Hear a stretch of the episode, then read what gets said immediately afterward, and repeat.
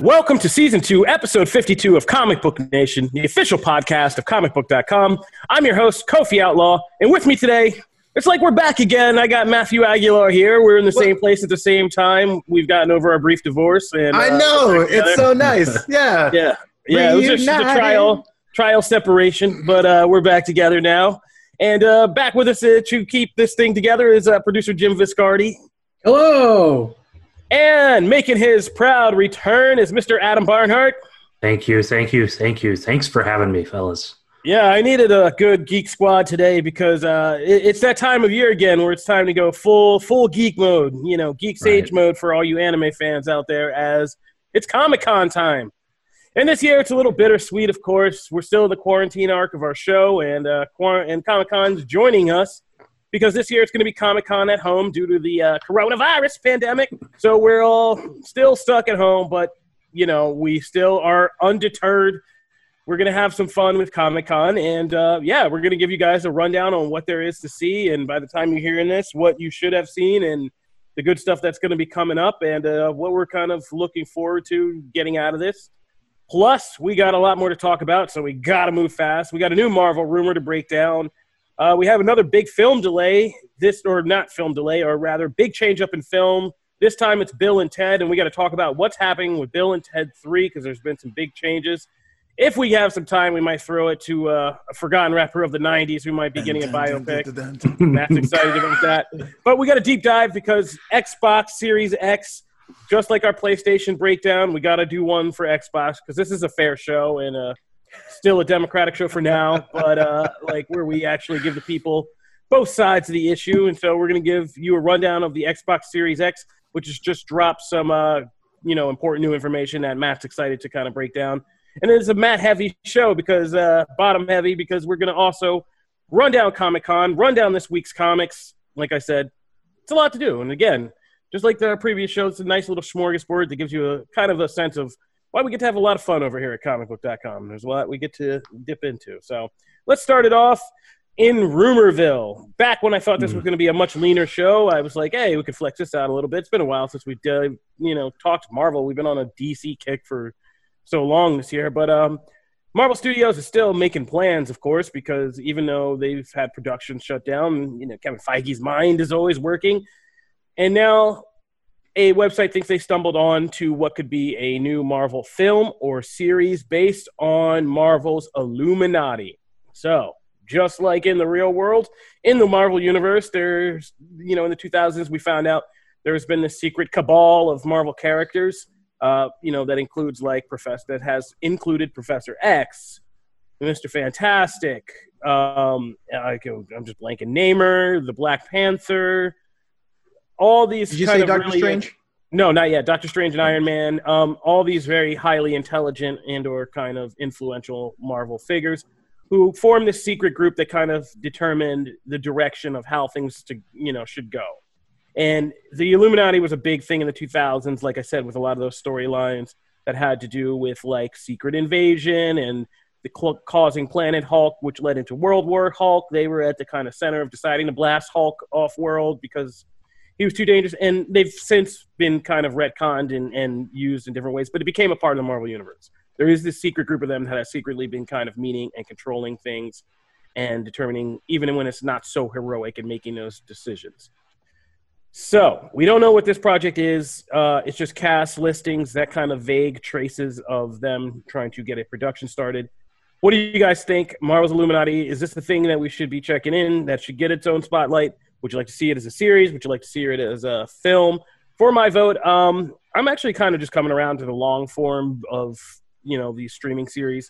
So I would throw it out there that I would love to see that, like an episode for kind of each member dealing with how they were convinced to kind of get pulled into this, you know, cabal. Because you know, people, I wouldn't assume it would just be an easy decision for a lot of these characters, and then you can kind of build out from there and see like what they're influencing. You can set up like what they're controlling, and there's an organic way to do it. Either you can retcon and say, I mean, you could do the retcon thing that they did and say this has always been happening, or is an organic way to say after what happened with Thanos and the Infinity Gems and all that, like now they feel afterwards there has to be this kind of overarching group who keeps an eye on like what the hell is happening across the cosmos and everything. So um, that would be interesting to me, and it would set in motion a lot of what could come in Phase Four and beyond with somebody like Charles Xavier. And there's also a way you could hook into if you really wanted to get deep with him and keeping mutants out of people's, you know, literally out of people's minds because of whatever reason and and, and Right. that decision. So, I mean, that's my take on it. Uh, what do you guys feel? I think for me, an Illuminati movie on its own doesn't doesn't feel right because I mean these are powerhouses of the Marvel universe, right? Like this is um, it. I agree that I like the idea of something that's a bit more serialized because even then you can like touch in with each member of the Illuminati and have Yeah. it then build to something that you know then the bigger group needs to come together and kind of do and i think that works better as a series as opposed to necessarily a movie but then you can have the group operate and be mentioned and whatever in the movies as the mcu barrels forward I mean, that's the most exciting part of this is that because when I first heard this, I, I was I agreed. I was kind of like, okay, I don't want to see a whole movie on these guys because yeah, the dialogue and the exchanges between them is really cool, but it's more about what they set in motion and Yeah. the reactions they have to other things.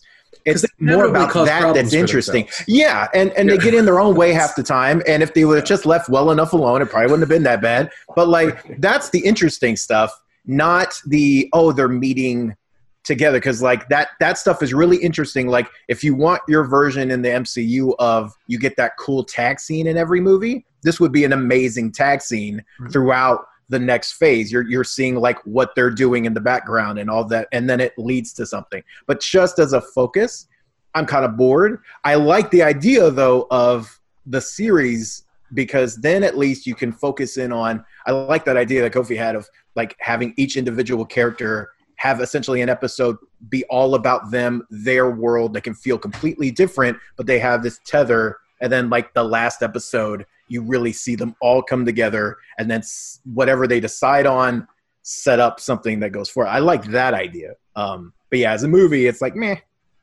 Right, right. Surface level. If we don't get, I don't want to say prop. I'll say proper. If we don't get a proper Black Bolt as a part of this, I, I don't really think I want it. Right. I mean, I love Anson and all, and he did what he could, but we have to have the proper King of the Inhumans with it. But uh, th- I'm using caution with this. Right. This would be the first ever Marvel Studios property that was leaked via casting grids. Right.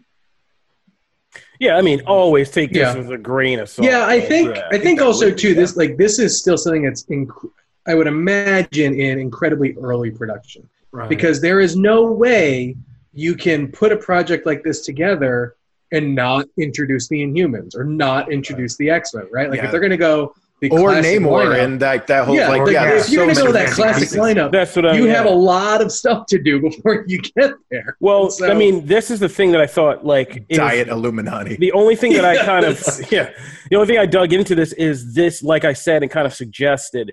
There's a way that you know Kevin Feige could solve a lot of problems by using this property as the retcon to say all of these things have have been here. The X Men and mutants, Atlantis, and that whole world have been here, but for whatever you know reason, through this group, decided that like they didn't want to be involved in this. Like Right. you know, the X I mean, that's the whole point There's of a the lot of- Illuminati, right? Yeah, Like, exactly. There's, there's, they're a secret. yeah, So, surprise, so- they've been here all along. And they've been here all along and like they've kept certain things secret like mutants like this entire world of atlantis that's all been kept off the map and, and under wraps. And no no we know we have all kinds of ties people have already figured out in fan theories. There's a million ways you could tie this back to things that have already happened in the mcu if we go back and say oh in an endgame now that was a whole thing in atlantis that happened that caused that sea thing yay it's all we- connected Right, right. Yeah, and then we yeah, get a. Black Widow movie, like full on Atlantis movie. Here's what happened during this chunk of time. Yeah, this it's launches like- its own franchise. That's how they Exactly. can introduce Darkhawk. and stop Very it nice. Yes, stop please. it wow Yes, please. That's right. I have backup today, Oh, son. Adam Sleepwalker is too. as big a Darkhawk fan as I am. please. Yes, All please. right. but I'm not going to go too deep because, like Adam said, I mean, you got to take this with a grain of salt. This is still a rumor, and like, yeah, this is just see, somebody out there who's they're seeing traces of something that could be a production. So we don't know what this is, but um, theoretically, it could be cool. But I, I think we were kind of all on the same page about the long form uh, thing. Just a quick uh, update on the other side. I know Matt you were kind of bummed but hopeful about this other piece of this news that uh, Miss Marvel could be delayed by all these, you know, coronavirus problems in the production that was supposed to go into. It's supposed to go into production sooner, but now it might not. But could Kamala Khan be coming to the MCU earlier? That's also the word that we could see her pop up and something else. And where do you guys think that could be? Real quick, my Marvel. Now that I have some Marvel Comics experts here.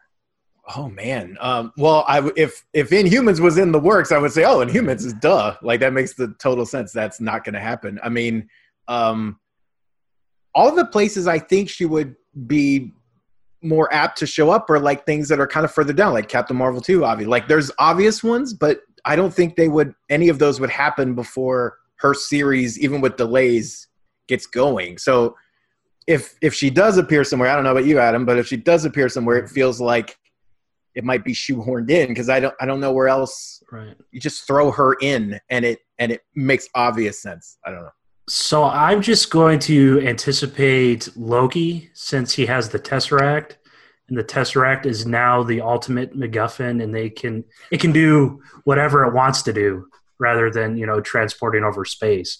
Um, so who, I do love that that like still like now it does feel like it's being treated as this MacGuffin when it has one power. Like the thing has, it's, it's only there's there's right. multiple stones, so that because they all right. couldn't do everything, and now this thing is like the most powerful right. thing. And now and now Loki's supposed to be this epic time traveling show, which I don't know how yet, but let that select Marvel. I don't know where else she could pop up unless, of course, it's a post credit scene on Black well, I mean, there's like, isn't like Photon going to be in WandaVision, and, and like we have no idea, right? Well, that's yeah. happening.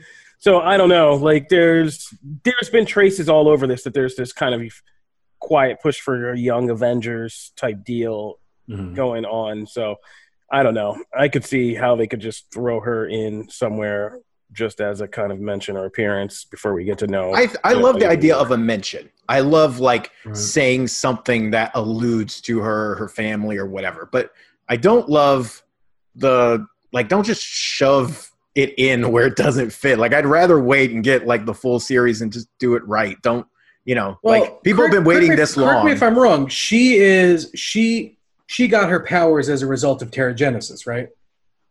She's an Inhuman. Like, Yes. Right, she's an inhuman, but she got her powers because of that weird Terrigen mist cloud. Yeah, I believe so.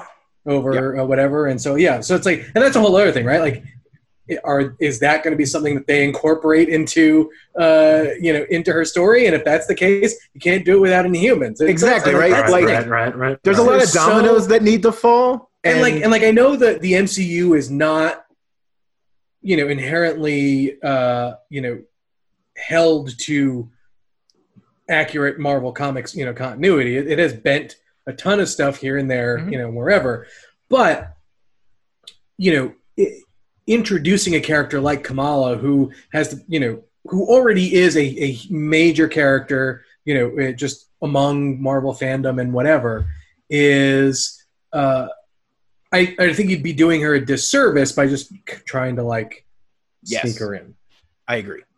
All right, so nobody wants Miss Marvel until we get over the coronavirus. That's what I'm. I, I just want it. I just want it done properly. I mean, but like exactly. Loki. I mean, Loki makes total sense though. Like if he is either time traveling or, or dimension hopping and hops into a, a, point where she exists already and she somehow sneaks through. But even then, I don't like. I, I feel like that's not earned. So yeah, right, uh, it just doesn't. I want it done. Yeah, properly. yeah, I want it right. All right. Well, moving on from this before Matt tries to bring back Darkhawk anymore. uh, Bill and Ted 3. We're going to talk about that. And by the time you hear this, we'll probably have learned a little bit more about Marvel 616's docu-series, which turned out to be uh, rather interesting. We have some clips on the site on the Marvel page. Go check that out. And Comic Con, it'll be at Comic Con at home, so you can learn more about that too. But uh, Bill and Ted. I, one, I, just have one more quick thing to say about Kamala because it just it just oh, came boy. up and now we're saying it. Um, the fact that the Avengers video game seems to be you know introducing Kamala in a way that like the MCU has not yet done kind of blows my mind because it Right. because the game feels like it works and so Yeah. well and like you can say what you yeah. want about the game it looks like it looks terrible or whatever but they're introducing Kamala in a way that I think is going to nail it I, I think everything they've done with Kamala so far from that game has been on perfect on point. Like it's like the her enthusiasm, like the actress they got, like all the story elements of like she's the one that brings the all of that is really cool. And if honestly, if you know she's already in the works of the MCU, like they already have all this stuff working on, but like that is a perfect template to just port over. Like fans would be happy. All right. You guys got that off your chest? yes I That was did, Jim. sorry. I did not do that. That was Jim. All right, Sorry. No, no, you get it off your I chest. felt it was a valid point No, I mean It was, it, though. it is a valid point. So there you go. Uh, we'll keep you updated on what happens with this Miss Marvel series and where she might pop up. Moving right along to uh, Bill and Ted. So another big change as we try to surf through 2020 and figure out what to do with all the movies we were supposed to get. Sony has decided that uh, Bill and Ted is going to be going out on on-demand platforms with a limited theatrical release. So it will be released on on demand uh, on September 1st, and will release in whatever theaters are open at the time and are willing to play it. Is how I guess we phrasing this is wherever it can play in theaters, they'll try to rake up that money too. Uh, but it's going to be released on video on demand, and which I we also assume got is just drive-in theaters at this point Yeah, I mean drive-in theaters. I'm sure, like yeah, which I is mean- kind of perfect for this kind of movie Exactly. anyway It is, and um, it's going to be released on video on demand. And we got a new trailer and got to see kind of more of the movie, and it was my favorite trailer yet, to be honest. So uh, Yeah, I was incredibly lukewarm on this movie until seeing that trailer, and I am all in. yeah, and I, but you know, and I think this is not a tragedy because I see the trailer and I'm excited for it. It was the most, it, it, it like Jim said, it's the one that actually got me excited to see this movie.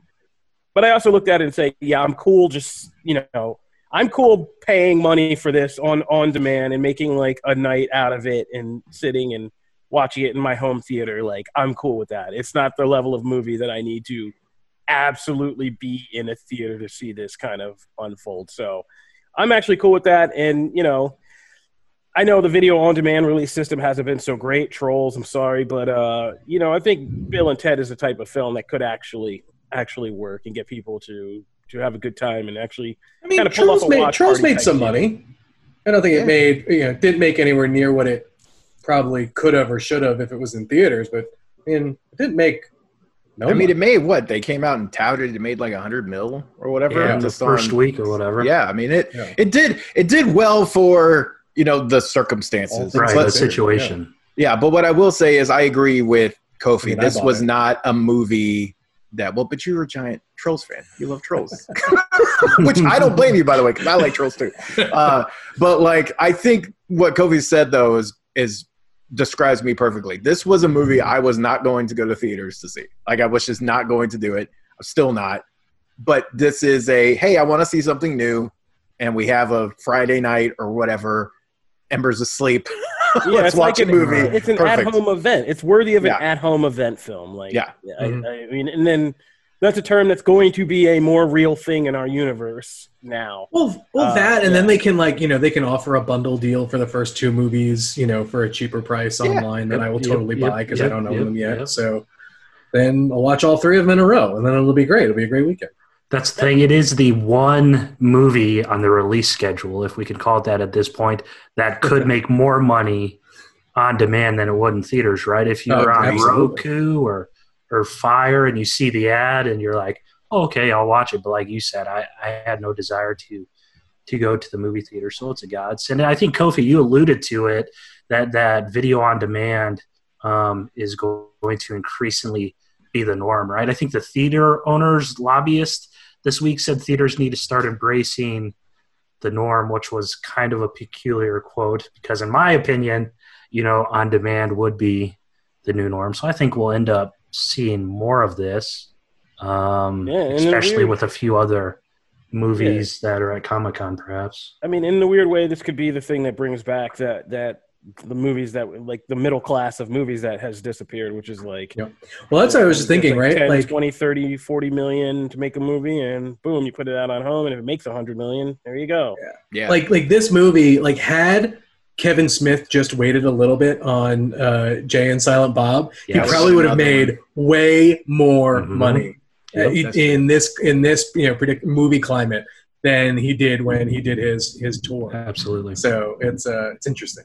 Yeah. So, Bill and Ted, we're going to be checking that out, and we'll let you know, uh, you know, how that is as soon as it comes out.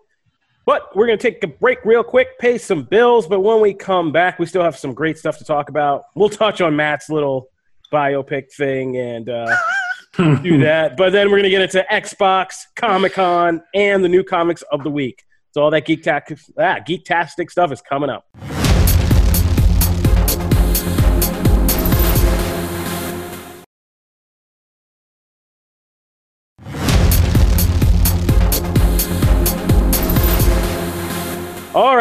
So, Matt, here we go. This is your moment.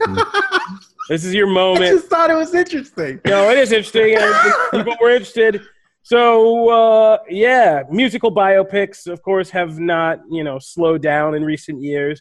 And uh, hip hop's been getting its day ever since Eminem stepped out there bravely and made Eight Mile. But uh, now we're getting one about one of the kind of more interesting slash controversial figures in music industry slash hip hop in the '90s.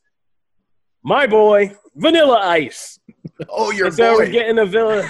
Oh man, hey, hey. You let that slide. No, I Hey, just, yeah. you slipped that I in was there. raised on Freudian that era. slip. Hammer, crisscross, Vanilla Ice. This, Oh. These were my musical coming of ages as a young, impressionable grade schooler going into middle school, thinking he knew the entire world at that point. But uh, yeah, VIP, let's kick it. Yeah, I was all in. Yeah, I was in there. So we're not going to pull up my '90s era pass, but we're going to say there is a Vanilla Ice biopic coming out called To the Extreme, and we're going to have Dave Franco playing Vanilla Ice. Huh. Rob Van Winkle. Rob I kind of I kind of half expected a a biopic type project about Vanilla Ice would have been more in an HBO miniseries than maybe a movie. Oh, jeez.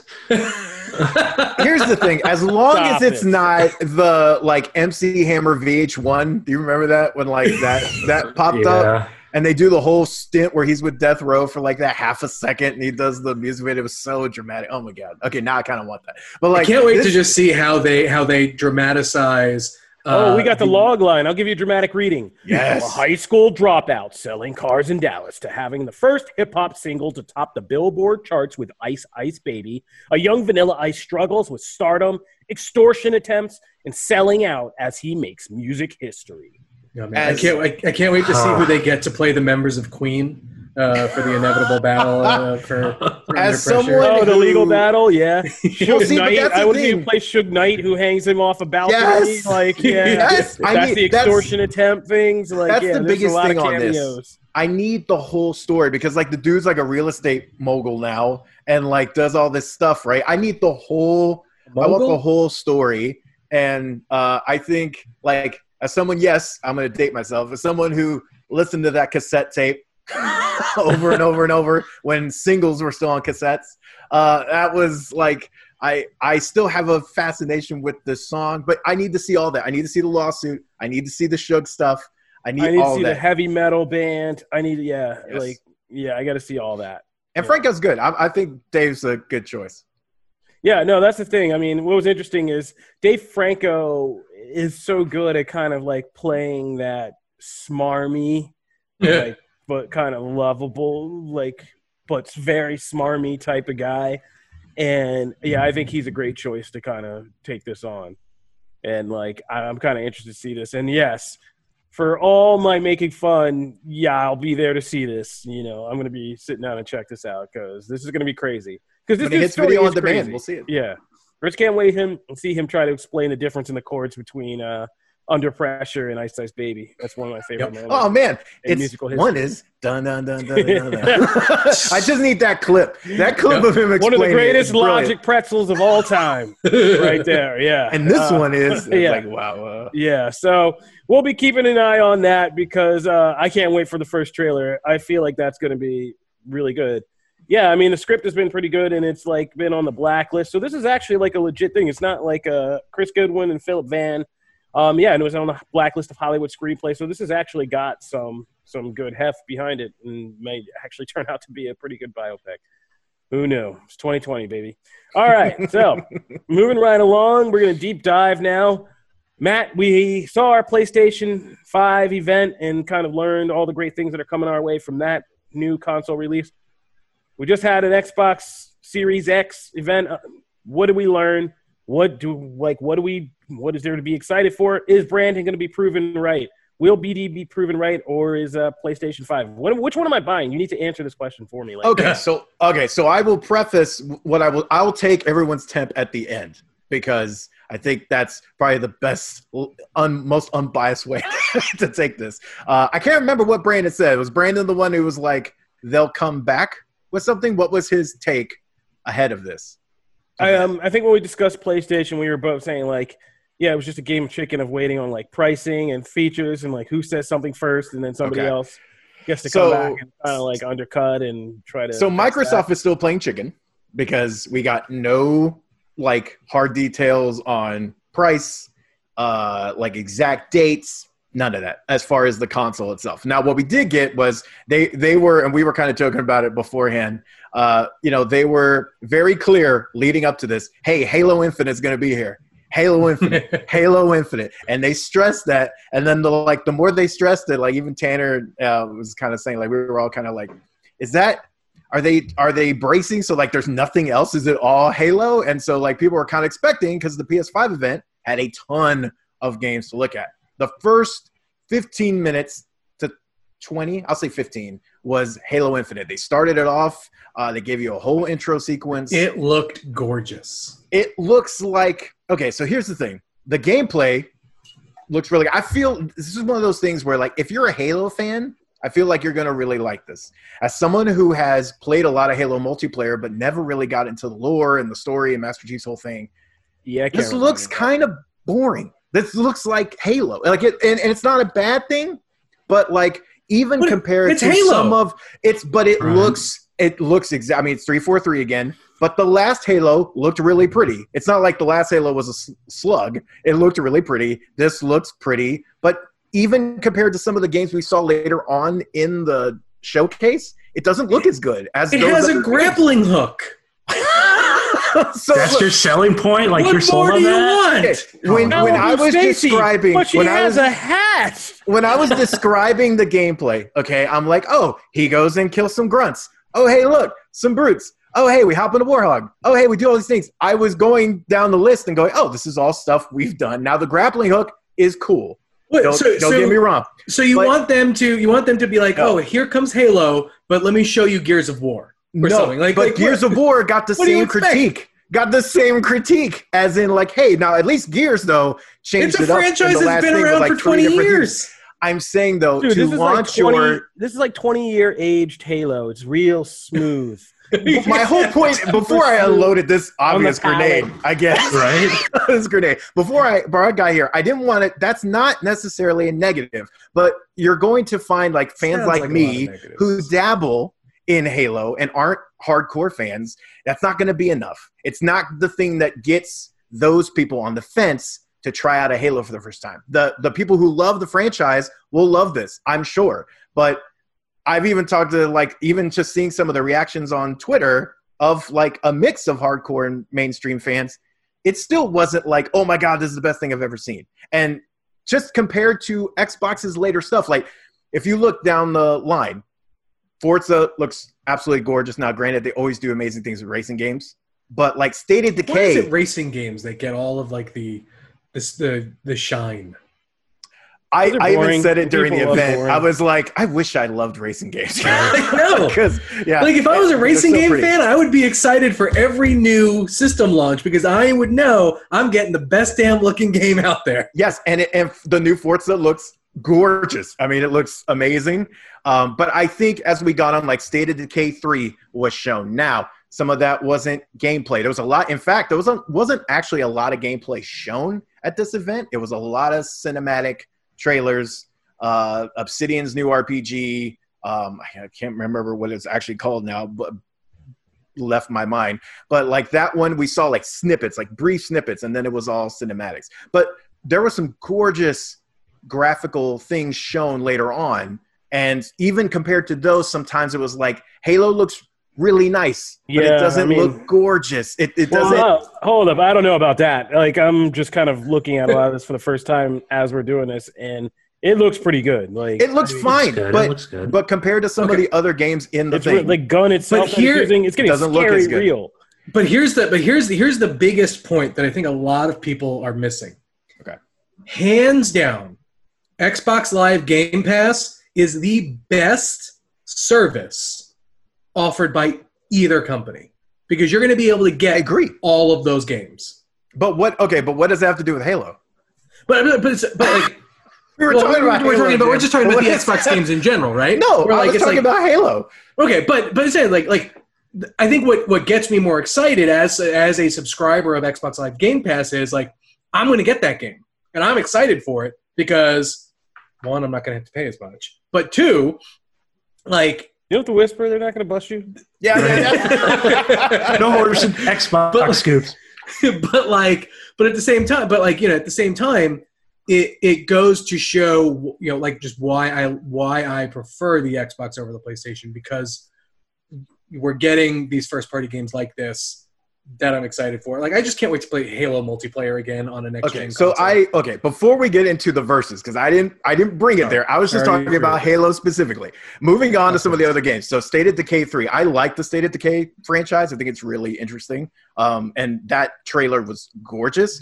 Uh, they also showed off the new trailer for the Medium game, which looks like straight up Silent Hill. What Silent Hill has wanted to be for the last like five years. Uh, that game looks gorgeous. Um, there's also uh, let's see here. Uh, the I'll leave this one for last. I will shout out Phantasy Star for Jim.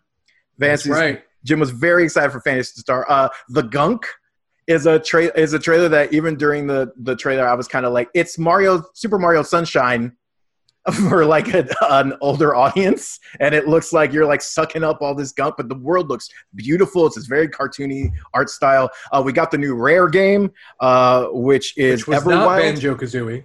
No, it was not. But man, talk about see. But here's the thing: talk about stunning. That everything about that trailer was stunning.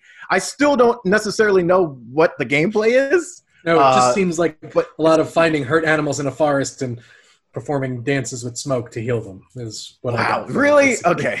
Well, you just described an episode of Lost, I think. But that's what, I mean. uh, Echo Generation is another one that looks just really pretty, very stylized art, uh, but just it looks like a, it's like a turn-based Stranger Things mix. It looks really super cool. Uh, and then at the very end, they saved what was supposed to be like the big like one more thing was Fable, which is the reboot. It looks like a reboot. Oh, anyway. They really yeah. weren't saying Which is a Um, big one more thing. that is a huge Yeah, thing. The- Fable. Fable. the the point play. was that everybody in the gaming chat saw was waiting. We were all waiting, like it's got to be Fable. It's got to be Fable, and we're so excited. And then literally the trailer comes, and it's a frog eating a bug, and there's a castle, and it's a straight up something that like Elder Scrolls got ripped for when they were like, "Hey, Elder Scrolls is coming," and it was the logo, and that was it. This was literally that. We got nothing else. The reboot and all the other things are conjecture based on just assumptions made. So there wasn't any. And what's also interesting on this one is that it wasn't listed for Xbox One. It was listed for Series X and like Windows 10. There is no addition. So that probably means combined with the very small thing they showed, this game is not coming for like two or three years. Like that's that's the kind of assumptions you can make, right? So the one of the biggest games of the thing was just a footnote. It exists. That's it. And then the first chunk was Guys, Halo. this exists. Get excited. So I'm saying there was some really cool games in the middle, but when you're looking at an event, and now we'll get to the comparison. When we're looking at an event compared to what Sony rolled out, it's it's a little hard to come away not deflated. It's it's a little hard to come away with like, oh, here's Halo, here's something you know, here's a chunk of footage that did not blow me away. I'm sorry, it didn't. And then at the very end, a little tease of, hey, it's here, it's a thing. Meanwhile, Sony hit you with boom, boom, boom, and they're both for first party showcases, and the, even Yeah, the third party stuff so. that made it into Xbox was like Destiny exclusive stuff. Like it wasn't anything giant; it was just little stuff. Meanwhile, Sony hit you with a lot of big, colorful, gameplay filled little salvos. So it's kind of hard to not be underwhelmed. I mean, I mean, yeah. I wanna- mean, at this point, you can see like I feel like one system has put a lot of time and effort into building its hardware, and the other company just focused a lot more on the software and kind of what we're going to actually be playing. Um, so it's going to be interesting to see over time. Yeah, I, I don't think nothing in the showcase. There are there are a couple games in there that I would love to play. Maybe they'll go cross platform someday. Who knows? Probably not because they're first party. So that's a bummer for me, who's probably not going to own an Xbox Game Pass, and then But- you can play it. but Game Pass as service is not enough to get me to buy a console. I Oh. buy one for games. I don't buy it for the thing. That was Microsoft's whole thing last time around. Like I don't buy it. That's it. You get Game on it. Pass, and you get all of the games. But if the game content is not compelling, why does it matter that I get a buffet if it's a one star buffet? I want the five star. Why does it matter? I'll pay a little more to get things I want. And that is what right now the menu that Sony has served up. It could Yeah. change. I'm not making any final things on that, but like it's a difference of I get the same stuff with Xbox and I haven't been wooed enough to like make that jump over. That's just how it looks. But a lot of really cool games though. Just as again, a lot of people own both consoles, so it doesn't matter. But there's a lot of cool stuff here.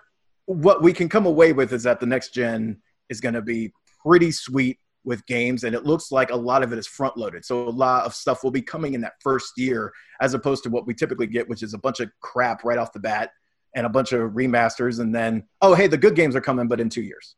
It looks like that is not the case with either console, and I'm happy about that. Yeah, uh, this, I mean, uh, just as a footnote, some of these the internet's always already ragging on Xbox. These Halo screenshot pauses. Oh man, yeah, they're pretty. I mean, I didn't make They're that really up. That's You know what I mean? yeah. it's really funny. Uh, oh man. oh well. Sorry, BD. I'm sorry, man. All right. Well, we're gonna move right along and try to be more positive as we get down to our Comic Con 2020 slash Comic Con at Home preview. So, as you're hearing this, we are already in the midst of Comic Con at home. But we thought we'd give you kind of a rundown in case you're just joining in or you didn't know, because all this stuff, thankfully, it's going to be different this year because all of these panels are now on YouTube and under the Comic Con International page or various. well, unless they get taken down on YouTube by the companies that are putting them on. So, Wait, what is that a thing? so Copyright Cartoon strikes, Network, yeah. uh, Cartoon Network uh, had a panel um, for some of their upcoming stuff, and it got taken down on YouTube thanks to the automatic algorithm detector. Uh, and I guess Cartoon Network or Turner didn't like white label Comic Con to be able to show the footage, and so no one could see the panel. Wait, the Oh. whole time? Like that was live? Like it just the panel just like it just didn't launch. Like the link to it just said this panel is unavailable Oh no! due to copyright due to co- due to a copyright violation. Oh, somebody in legal lost their job. I'm sorry. That Yeah. sucks. Oh, that's So, technical snafus aside, it's good because yeah, there will be these panels. Hopefully, will be up for you to watch later, and you can kind of make your way through Comic Con on your own and kind of hop, skip, and jump and look at what you want to see and kind of rewatch some of the good stuff that we got to see. Because this year it's not like limited to you know Ballroom Twenty or Hall H, where we all on this call probably wish we were right now. But uh, yeah, you, so here's a kind of roadmap and we'll talk about anything extra we want to kind of let you guys know about, and so you can kind of uh, get through this Comic Con experience. So uh, one of the first things we just saw coming in before this was the Star Trek Universe panel, which already kicked off, and we got to learn more about things like Star Trek Lower Decks, which is the new animated series. Star Trek Discovery season three is coming up, and we got some kind of teases and stuff about that. Um, I don't think there was that much more than that. Uh, there were definitely some missteps in in that particular panel that I know we were talking about.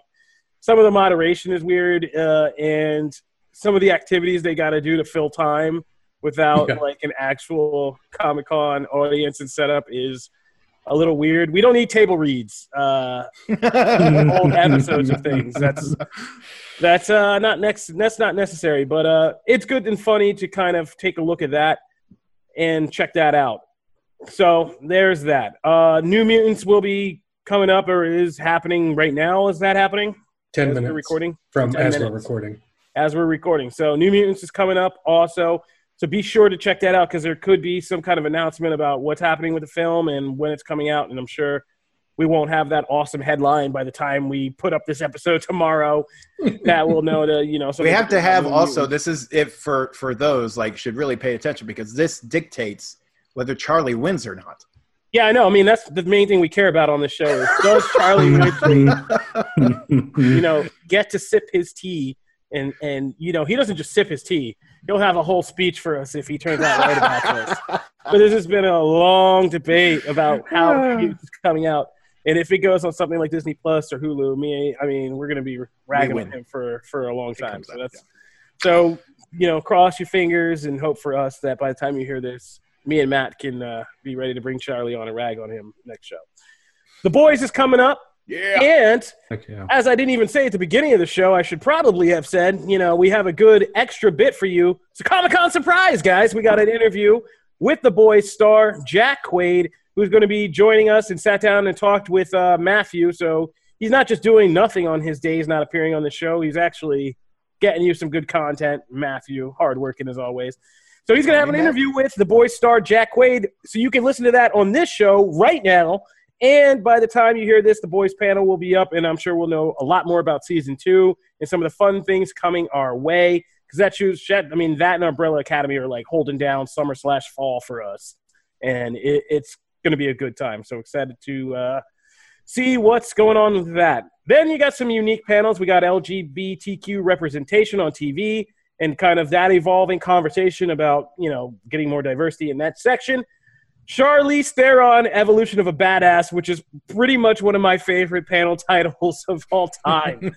um, because Charlize Theron has evolved into a badass and become a kind of action star or action heroine. Uh, you know, star of Atomic Blonde and Netflix's The Old Guard, which we just did an excellent breakdown on. So go listen to that show. Yeah, so that'll be taking place tomorrow, or when you hear this, today, Friday. Uh, yeah, we got Adventure Time's going to be there. So Distant Lands. So we're going to have, you know, Adventure Time, Distant Lands will be having its kind of uh, focus for that special episode of the show. So if you're an Adventure Time fan, don't miss that. Big thing for BD that's going to be keeping him busy is the Walking Dead universe, which gets to kind of, I mean, it's nice. It's been a long time since the Walking Dead has gotten to kind of own Comic Con in this way. But uh, they pretty much have a very big starring spot this year. And so we learn, we're hoping to learn more about Fear the Walking Dead season six and you know when we're going to actually get to see that we'll have cast members like lenny james alicia debnam carey um, coming in for that part of the universe the walking dead season 10 finale has been just on hiatus we had this huge finale uh, kind of in the whisper war and things going on and we never got to see that because coronavirus just stole that right out from under us before we could finish they weren't done post uh, production on that. So we expect to get you know the official season ten finale date. Uh, hopefully, a season ten finale trailer, and get to know when we're going to walk. You know, be able to wrap up the season of The Walking Dead, and we'll get to learn more about the new show, The Walking Dead: World Beyond, which will kind of, uh, yeah. Uh, how do you? I mean, this is the one I'll stop and pause and say. I mean, you guys. Uh, I feel bad for this series because I feel like it's in the Quibi situation of fine idea, maybe wrong year to drop it. you Yeah. know? like I'll be a, it'll be a miracle if those guys have planned that show in a way that still fits the kind of themes of what's happening after this year, because I think that's a big conversation around anything that has to do with youth culture, from My Hero Academia to to this show about you know The Walking Dead and World Beyond. Is after this, youth culture is going to look very different after this year, and like what kids consider, what they can handle, what they're kind of defined by, and whatever kind of passions they have for getting, you know, social activism, all this stuff is going to be way different. So I hope this show is still even a relevant thing. Um, yeah. Good luck out there, Walking Right. Dead, World Beyond. I know it's at the top of Jim's most most anticipated list. Oh yeah, for sure. So we're gonna. I mean, a good one that we're gonna, you know, that fits us here. I wish Megan was here. She'd be really excited. Is uh continuing the Avatar legacy. So we're gonna be looking in at Avatar: The Last M- Airbender, Legend of Korra, and just those series, and you know what that series did and the milestones that they are, because both are back and killing it. I mean, or well, Airbender's on Netflix now and killing it. Legend of Korra is coming to Netflix and is going to kill it too. So it is a good time to revisit that. Uh, a totally not uncomfortable Zoom with Joss Whedon will also be Yeah. available. Yeah, I'm gonna uh, get your popcorn for that one because that's gonna, like I said, that one's gonna be real interesting. Uh, we're gonna have look back at the 2005 Constantine film, and I want to highlight that one, that one because we just did a show about the rumor that there could be a new Constantine project coming up, either a a kind of uh, direct sequel to that to this movie or some kind of reboot for the new universe of DC's kind of building. So that'll be an interesting one to kind of look into. I'm sure somebody will bring that up, and we'll get to hear some interesting things from uh, director Francis Lawrence and Kiva Goldsman and Keanu Reeves, who will be back too for that. So. Uh yeah, Bill and Ted will be there. Uh, HBO's Lovecraft Country, which I'm looking forward to. I want to learn more about that. That's the kind of uh, you know Jordan Peele produced series that takes a lot of elements of uh, H.P. Lovecraft and kind of wheels them into this weird horror type show. One of my favorites, What We Do in the Shadows, is going to be there. Which, Mhm. yeah, that that deserves to kind of get the spotlight because that show's been, I mean, really killing it. In season two was fantastic. Uh, conversation. Nathan Fillion is, I mean, you know, Comic Con's undefeated because Nathan Fillion will be there. So at least there are some still norms we can enjoy in this. Well, Crazy right. I mean, it's, I mean, Saturday night we'll also have a Kevin Smith panel. So, like, you yeah, know. that's what I was going to throw to. I mean, this is just a list of things I had written down to make sure I read. Is there anything else that uh, you guys want to highlight? no, I don't want to jump the gun, but are you going to talk about the thing that we're doing? No, no. This is this is your time to produce. All right, perfect. okay, Well, well, so, I was before uh, you jump into that. if you're look at that, see, I was being I was being mindful. um, yeah, by the time you listen to this, well, day one will already be in the can because we're doing it out of the night that we record. But for Friday and Saturday, uh, we are hosting basically an after show uh, on Facebook. So if you're not already subscribed to our Facebook page, make sure you uh, head over there. But like you know, for our day one, which this show will be able to you'll be able to watch on demand uh, in the morning tomorrow if you want on Friday morning. We will have the cast of the New Mutants that we're talking to. Matt spoke to Homelander from The Boys, Anthony Starr. Uh, Megan spoke to Chris uh, Sabat from uh, you know Dragon, Dragon Ball and My Hero Academia. Yeah. Uh, I spoke a bit to Rob Liefeld. We have Nick Frost on the show. The Janelle spoke to the cast of Upload, so it's a, a packed night for for week one, uh, for night one, and then night two is another great one where it's you know it's a big Walking Dead show. So we'll, we will have some cast members from uh, Fear. We'll have uh, some. I think we'll have Alicia Debnam Carey and Lenny James from Fear. From regular Walking Dead, we have Norman Reedus, Jeffrey Dean Morgan, uh, Ross Marquand, um, and potentially one other guest. Uh, Todd McFarlane will be on the show. Uh, the cast of Archer, Aisha Tyler, Chris Parnell, Lucky Yates uh, got interviewed by uh, by Patrick, and then day three has Frank Miller. Charlie got to talk to Frank Miller. I had a, a chat Good with lord. Jenna Anderson and Nicole Drum about the future of the Arrowverse. Brandon got to talk to Michael Giacchino, uh, you know, famed composer of some of your favorite movies. Uh, Connor got to talk to Johnny Gargano, and then there was a, another chat uh, that Brandon moderated about the future of Marvel films. All of this stuff is going to be live on Facebook. You're not going to want to miss it. It, it is, uh, if I must say so myself, maybe better than Comic Con. Oh, the gauntlet thrown. So there you go. Keep it locked to comicbook.com Facebook page because yeah, we're gonna have a Comic Con experience within a Comic Con experience for you. That's right. And you just heard that whole rum. we may not be in San Diego, but we're, we still got a show to run. the Trace we Busta do. Busta yes, Comic we Con. do. And like I said, it all starts off with at the end of the show, we're going to be talking to the boy star Jack Quaid. So That's right. it's game time, guys. Comic Con is here, and uh, we're making it happen. So it wouldn't be Comic Con time. We got to keep it true to the roots. So keeping things true to the roots of Comic Con, let's talk about some comics, Matt. Because yeah, before all this, it was actually about you know just trading and and talking about comics with other comic fans, if you can remember back in the ancient times.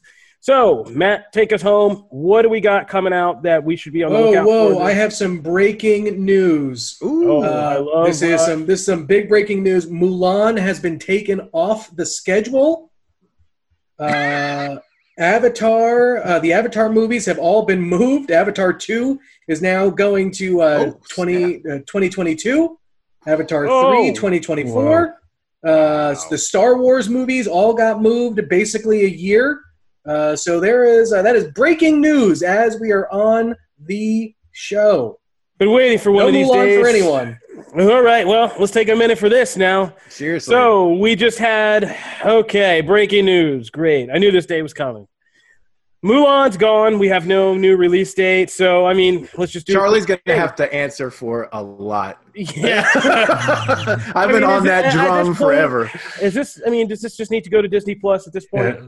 Like, Why why isn't it video on demand? Why like are they waiting to test another movie?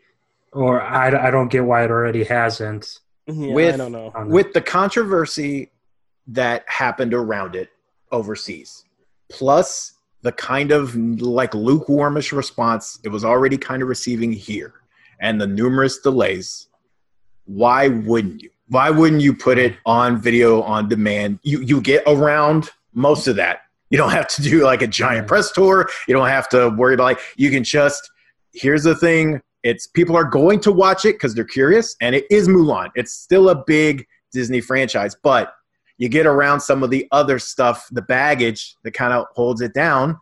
Why not? I, just that doesn't make any sense to me for that. Mm. Oh, yeah, I mean, get this thing out. Just I say put it out. Just use it as another Disney Plus. I mean, the Hamilton thing seemed to work. Just do another one. Just try to get through 2020 however you can. I mean, this is a big deal. The bigger deal here is the Avatar movies and Star Wars, because they had. I mean, this is the domino effect that comes with franchise universes, right? Yeah. Like we just had, they had it all plotted out. Like every other year, it was going to be Avatar, Star Wars, Avatar, Star Wars, Avatar, Star Wars. So now that whole domino train has had to, you know, get knocked back and shifted back. So yeah, Uh, that's, that's, I mean, basically how it's going. It's, it's still going. I mean, it's still going to be. Everything is really just pushed back a year. So it'll be Avatar Yeah. two in 2022. Star well, like, Wars. yeah. Just so so just so we're clear though, but they flipped entire numerical slots. Like Star Wars were on the even year numbers. They Oh, yes. 2022, 2024, 2026. Yep, now so they they're have gonna be- to the odd numbers 2023 2025 2027 Yep. avatar is the opposite it was supposed to be the odd numbers it was supposed to be 2021 2023 2025 and 2027 Look, And now it's gonna be on the even year. days. With how long this year has been, I don't even want to know what 2027 is going to look like. yeah i mean this is what i was going to end with. I didn't want to be like morose but we are really placing long-term bets on, Yeah, right, on right, right. things. Like i'm trying to make it till october right about now. Yep. yeah.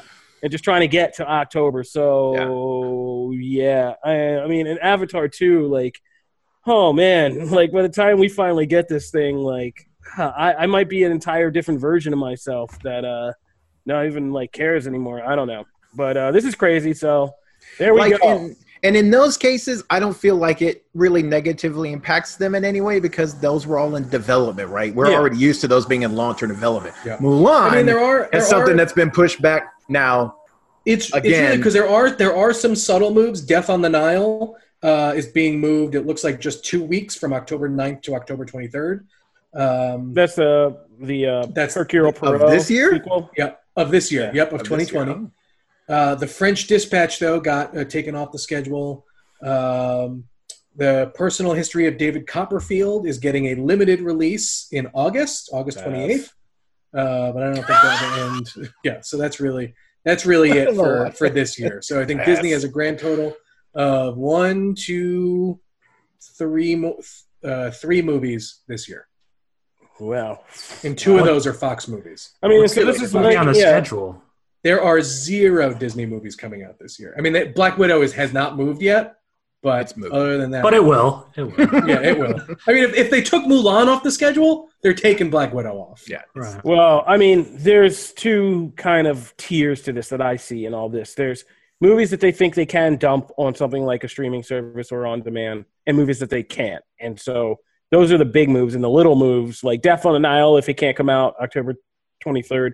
Like I could see that coming out somehow before the end of the year as just to keep things going, like on the streaming service or something like that. So, yeah, it's going to be interesting to see. But uh, yeah, I mean, it just this is, I mean, this is pretty much it, right? Like this is Yeah. just kind of the death knell for the 2020 movie year. This is Disney saying we do not believe in this anymore. Like we're pulling up stakes, like, and we're just Yeah. gonna start dealing with the reality that 2021 is just the makeup year for everything we just got Yeah. missed in 2020, and then we have to just start the clock right from there for whatever plans we had. We might as well vote for the Oscars right now, right? yeah. all the. Sonic, Sonic, It's either Son- Sonic, Sonic, Birds of Prey, Sonic, Sonic, Birds of Prey. Bloodshot, or uh, or Birds of Prey, right? Is that Yeah. I keep forgetting much. Bloodshot came out this year. Yeah, I mean those are our, those Best are actor, much our Vin Diesel. options. Yeah, yeah. I mean, best dramatic performance, Sonic the Hedgehog. There you go. Yeah. Oh man, this is crazy. But um, all right, there you go. I mean, uh, realistically, Pete does Pete Davidson walk away with the Oscar this year? That's like Dude, he might.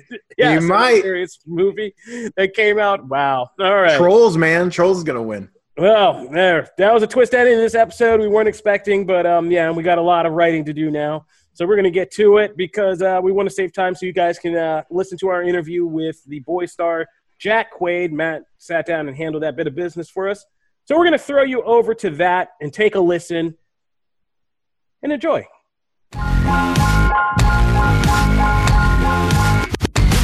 Matt Aguilar here from comicbook.com. And with me today, I have the pleasure of talking to Jack Quaid, who, of course, plays Huey on the mega hit The Boys. How are you? I'm doing good, man. Thank you so much for having me. This Yeah. is uh I'm loving the background in your room right now or Right. the or the office. Right. You have so much cool stuff.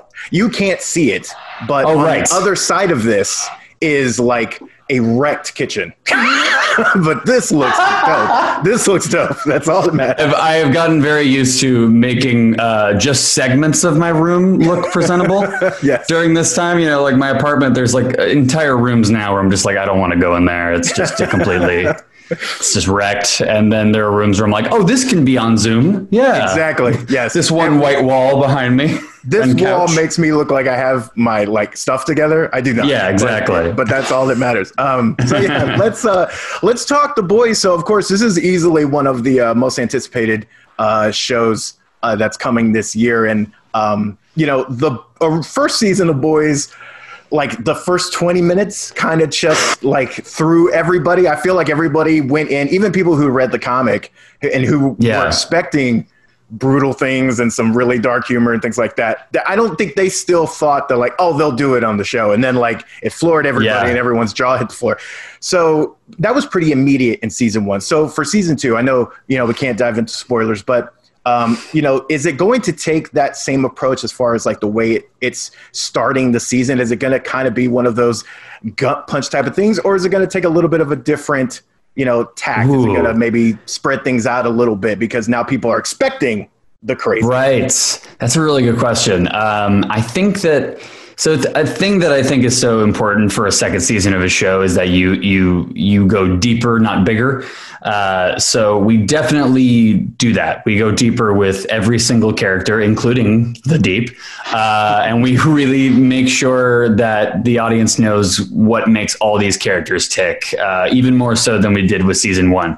Having said that, yeah, we still have a we did go bigger also. Like we have um, you know stuff I can't give away, but we have some set pieces, some some moments that are you know classic boys. You know, it's it's where it's just insanity and uh, your jaws gonna hit the floor and then and then uh, the sewer and then the the core of the earth. Like it's just so absolutely nuts uh, this season, and uh, I, I, I can't say anything, but I can't wait for for fans to see it because we really do go nuts, like truly nuts. Is it kind of nice to say like because it's so nonchalant now? It's like classic boys. That's got to be Classic boys. That's got to be kind of Yeah. cool, right? Because like, has it set That was cool. all the way? That it's was like cool. For, no, that was the first time I ever said that. That was cool to say.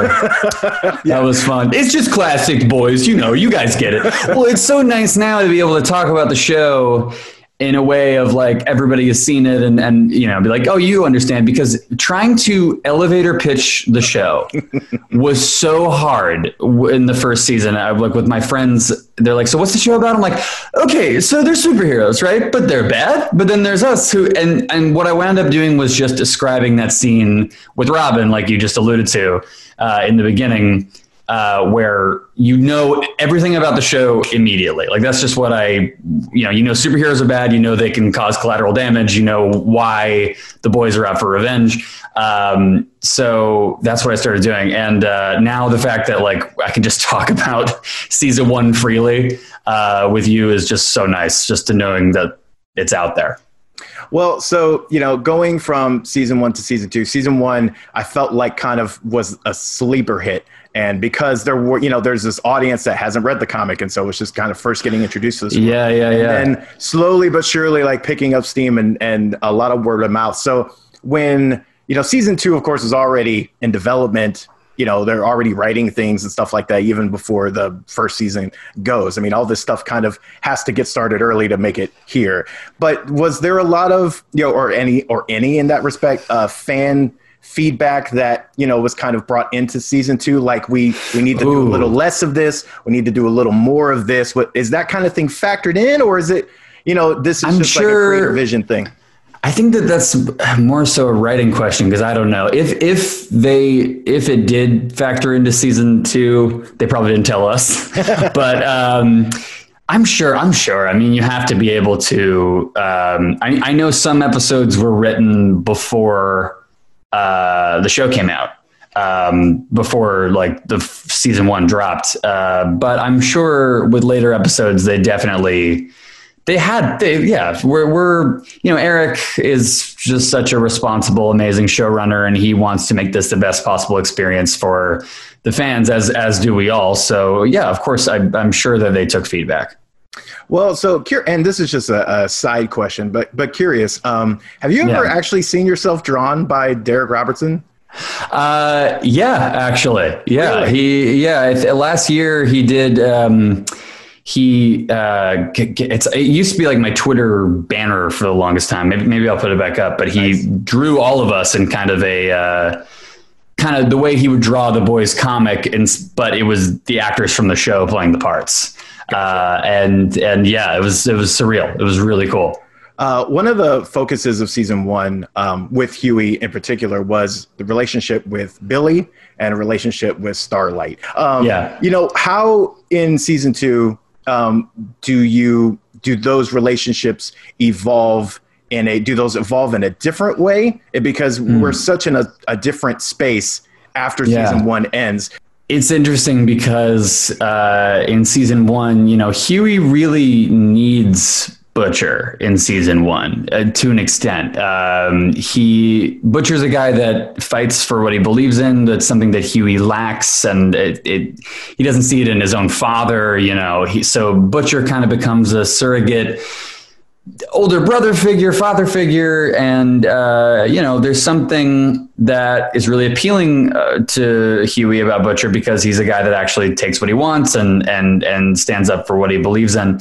But then he starts to realize, okay, this guy's going to get us all killed because he's just a man on a mission and he won't he can't stop to see any morally gray area. He can't stop to see that some of these superheroes are, are actually good people. Not all of them are corrupt and, and terrible. Uh, so, and then at the end of the, the first season, he abandons us essentially to, to go after Homelander. So, yes, that relationship gets super complicated because Hughie's trying to step up a little bit and, and, and finish the fight. And, uh, when he sees Butcher again, it's really contentious because he's onto him now. You know, he's onto all of his razzle dazzle. You know, he he understands who he really is, and he showed his true colors at the end of first season. At the, at the end of the first season, you know, abandoning them. So I, I gotta say that was one of the more rewarding aspects of, excuse me, of season two uh, for me is just exploring that relationship with Butcher now that Hughie doesn't necessarily need him in the in the same way that he did in season one. Uh, and then with Starlight, uh, yeah, Hughie feels terrible about what happened in season one and how he was essentially lying to her the whole time. And I'll just leave it at that. He is he is truly at a low point uh, when we first see him. With Hughie, where we are at the beginning of season two, is there Mhm. a giant jump by when we get to the end of season two? Is it going to be that bigger? Because we saw the the jump from season one at the beginning of season one to the end of season one. Hughie's so different in so many ways. Is it that same Yeah. type of jump in season two, or is it or is it a little different? We, uh, you mean uh, uh, over the course of the season? Yeah, like as a character, are we going to see that Yeah, I same mean, kind of we- growth and jump? Yeah, yeah. I think you see it from from everybody. What, what I really like about Hughie's arc, um, without giving too much away, is that you know Hughie is a person who, for the longest time in his life, was kind of relying on other people to kind of tell him what to do and and and tell him where to go. And uh, you know, we see it even with with Robin. You know, like he uh, he loves her so much, but he's very dependent on people, you know. And uh, in season two, um, we see him try to kind of come into his own a little bit and uh, understand, you know, what does what does he want from all of this? And uh, yeah, I think I think I think I'm going to leave it at that. I don't know how much more I can I can say, but that, that's uh, yeah. So we can't talk about boys without talking about the seven. Um, I feel like it would be. I think it's safe to say that like it, everyone has their favorite member, and like all of them had crazy moments throughout the first season. But I feel like Homelander was the one that stuck out the most. To Oh, yeah, just course. because of the, some of the screwed up things he did by the end of season one. So in season two, um, if you had to guess and you had to estimate, uh, by the end of season two, wh- who is the member of the seven that people will be talking about the most? Oh God. It could just be Homelander again. I, I think it might just be Homelander again, but I think every, I think every member of the Seven has. I mean, they they do. I don't know. I can't say so much, but I think the the Seven gets more complicated, uh, more interesting. Everyone has. Everyone takes interesting turns uh, from that group. I think you're really going to be surprised. I will say, I think you're really going to be blown away by Aya Cash as Stormfront. Um, again, I can't say too much about her, but she is just a force, and she's gonna she's gonna bowl you guys over. That's all. That's all I'm gonna say. uh, well, I, yeah, I can't wait. And from the teases and everything, it looks like such a polar opposite to well, any of the team really, but to Homelander specifically. I can't. I can't wait to see that dynamic. It's gonna be it's gonna be insane. Um, I know uh, you, you've got to run uh, pretty soon. So, but I know that you are a big gamer, both of the tabletop variety and of the video game variety. I'm wearing a Bioshock shirt right now. I, I was like representing. That's that's yeah, amazing. there we go. So, if you had to turn it into a game, would you rather turn it into a video game, or would you rather turn it into an RPG? Uh, as in like a tabletop As RPG. tabletop, straight up D and D, like Pathfinder role playing game.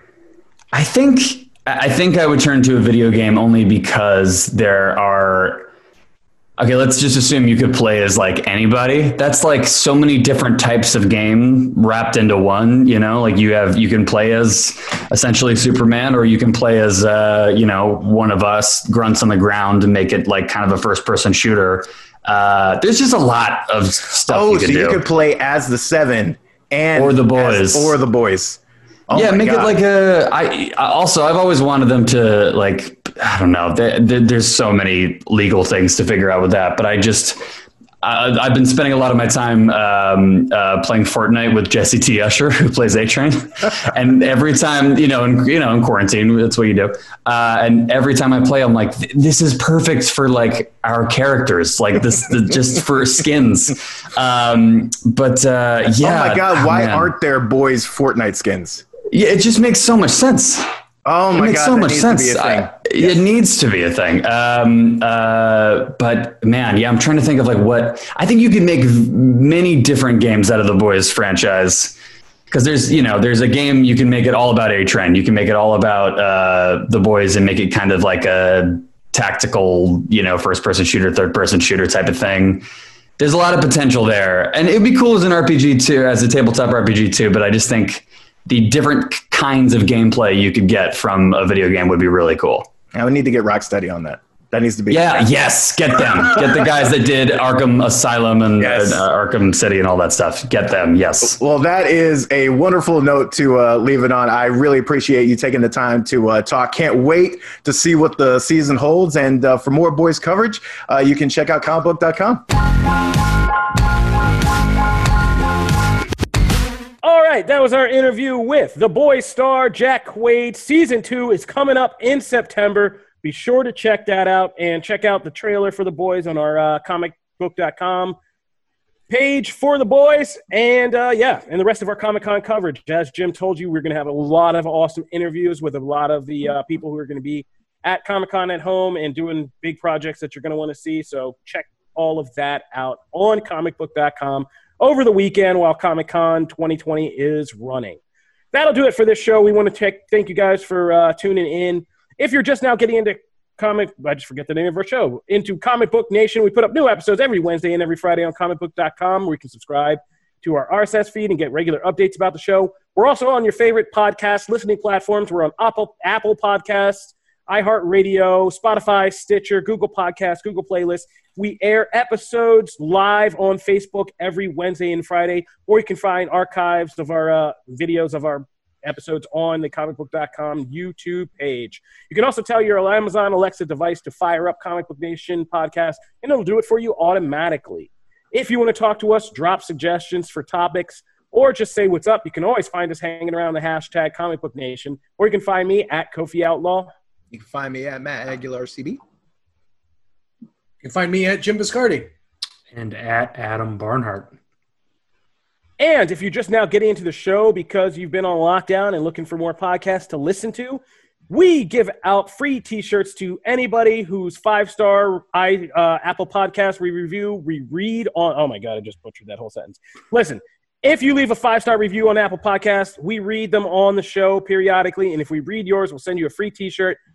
One day when we get back in the studio and all get over this pandemic, we want to give away a lot of t-shirts to our loyal fans. So be sure to go on apple Podcasts and leave those five star reviews for us. Otherwise i want to thank you guys for tuning in. We hope you enjoy comic-con at home as a way to stay checked in with other fans stay healthy. Be sure to reach out to us and let us know how you're doing. And we hope to see you next time. This has been comic book nation and we'll see you guys later. Peace. Deuces. janelle's was better